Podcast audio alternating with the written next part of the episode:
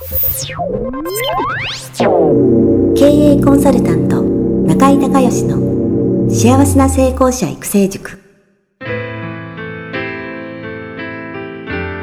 この番組では18歳で起業し6社の社長を歴任した実業家出身の経営コンサルタントであり自ら経営塾を主催する中井孝義がこれまでに1200人以上の経営者の方々の経営相談人生相談に答えてきた。脳科学心理学とマーケティングを活用した独自のノウハウでビジネスと人生のバランスの取れた幸せな成功の実現をお手伝いします。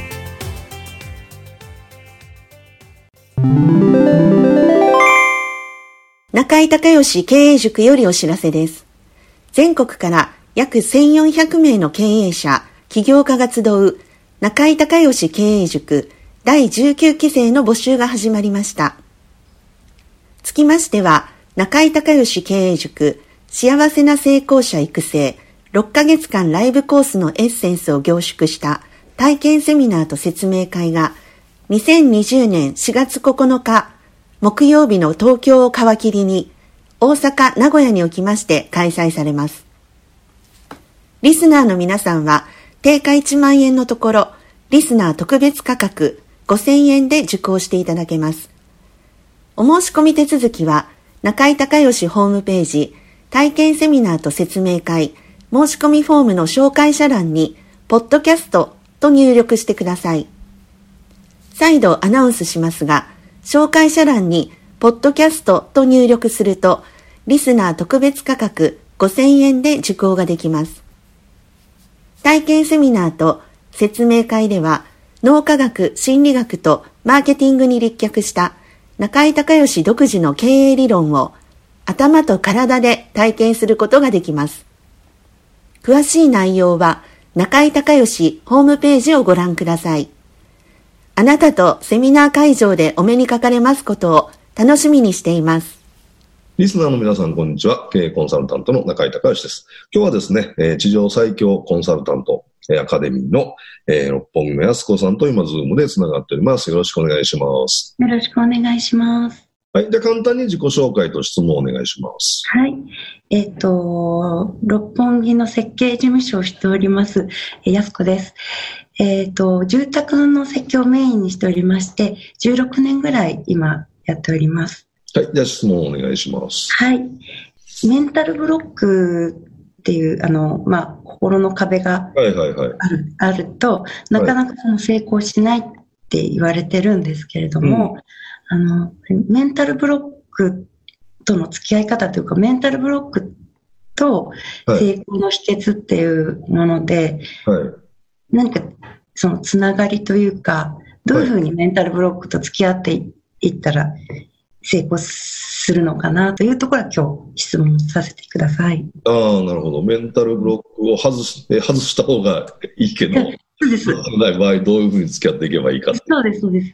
ことですか。はい、あの、あのね、メンタルブロックが、あのなんかね、逆に出るっていうかねあ、あんまりよろしくないんですけど、その、その逆に出てエネルギーになるみたいな場合もあるので、でそこから成功するっていうことも、まあ、なきにしもあらずなんですけど、うん、まあ、できたらそうじゃない方が綺麗に成功してもいいですよね。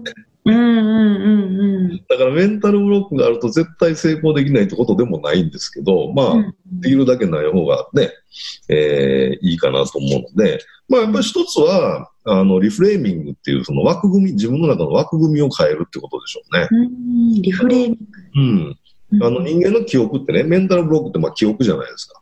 はい。記憶っていうのは基本的には出来事と感情がセットになってるんですね。うん、で出来事は変わらないけど、あの、感情は書き換えることができるので、それが特定できれば、あの、別にそれは割と簡単に書き換えられるんですけど、うんあのね、えっ、ー、と、例えば、まあちょっとこれプライベートな、あの、ことなので、メンタルブロックの中身は聞きませんけど、今ね、そのメンタルブロックのね、自分の中のモヤモヤ度合いがね、えー、もうマックスモヤモヤが10でね、全くそういうストレスない状態がゼロとしたら、はい、ちょっと1個なんか選んでもらって自分の中で、えー、10段階でどのぐらいですか？うーん、7だ、7ぐらい。モヤ度数7ぐらい？はい。わ、かりました。これスケーリングクエスチョンって言って、あの、こういうその気持ちとか、それから体の痛みとかね、あの、こう、あの、数値化することで脳がはっきり認識するっていう、えー、一つのテクニックなんですよ。でもこれね、あの、えっ、ー、と、今もやもや度合い7ね。で、じゃあ、例えばね、えっ、ー、と、そのメンタルブロックなんかの、まあ、出来事があって、それが多分ブロックになってるんだと思うんですけども、あのー、そのことによってね、うん、えー、必ずそれが全部マイナスに働いてるわけじゃないんですよ。うん、そのことによってなんかね、得した経験ってありますか？うん、あります。ことによって得した、えー、こととか、えー、そのおかげでよ、良かったこと。ああ。それちょっと思い浮かべてもらいます？はい。はい。はい、それから、えっ、ー、と、じゃあそのことで自分がその得られてずっとこう今後に活かせることなんかありますか？えー、生かすこと。うん。そのことがあるので、えー、今後活かせる面。例えばね、あの、うん、例で言うと、例えば高校の時に友達に5000円貸したと。で、期限になっても返してくれないんで、督促をしたら、逆切れされたと。はい。ね、で、これって、5000円も返ってこないし、で、友達との関係も悪くなるし、うん、一見ネガティブネガティブじゃないですか。ダブルネガティブじゃないですか。そうですね。でもこれ、このことによって何を自分が得られたかって、えー、いうのを、あの、自分の中で問いかけたときに、例えば、あ、こいつこんなやつだったんだと。もう早めに友達辞めといてよかったみたいな。あもしくはこれ5000円でよかったと。あ5万円かもしれないみたいな。5000円でもう一生ね、もうその友達にお金貸してって言われたときは、貸さないか、あの、もうあげるつもりで貸すかみたいな、っていうのを、えー、もう安い授業料で学べたみたいな。そういうリフレーミングって言うんですけど、要は、出来事は変わらないけど、その意味付けを変えることで、あの、感情を変えるっていう。心理学の一つのテクニックなんですかね。そういう、今の例えみたいな感じでね、そのメンタルブロックがあったから、得られたもの、あったから得したこと、えー、あったから、その将来にわたって、なんか自分が得するもしくは損しないで済んでること。で、なんかちょっと考え、いくつか考えてもらえます？いくつか思い浮かびました。メンタルブロックによって、うん。したこと？自分が得てること。うん,、うん。そうですね。はい。いくつかありましたね。はい。じゃあ、今のもやもや度数、先ほど、えー、ビフォーは7でしたけど、今10段階でいくらぐらいになってます？うん、5、5。5ぐらい。ちょっと下がったでしょ。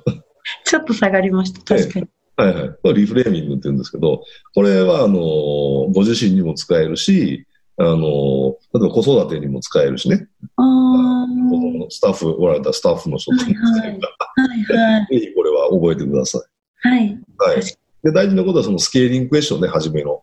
こういう気持ちとか、そのもやもや度合いみたいな数字に一旦しとかないと、そのどのぐらい変化が自分の中で起こったかってわからないんで。ああ、なるほど、なるほど。必ず10段階で、ストレスゼロがゼロで、はい、ストレスマックスが10で今いくらっていうのを先に聞いてからリフレーミングクエスチョンして、で、最後に、えー、スケーリングクエスチョンで今、ね、アフターはいくらになりましたかっていう、そういうあの手順なので、これを覚えておくと便利ですよ。そうですね。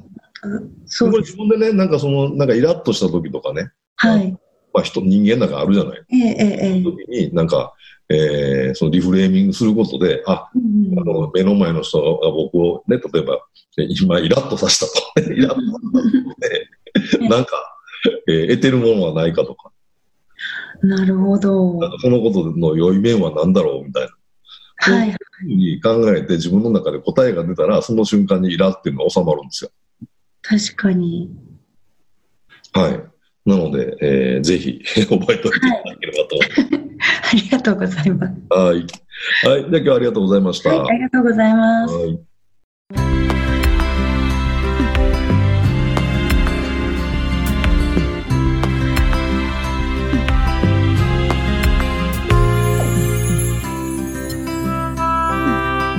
今回の番組はいかがだったでしょうか？あなた自身のビジネスと人生のバランスの取れた幸せな成功のための気づきがあれば幸いです。なお、番組では、リスナーの皆様からの質問を、ホームページの受付フォームから募集しています。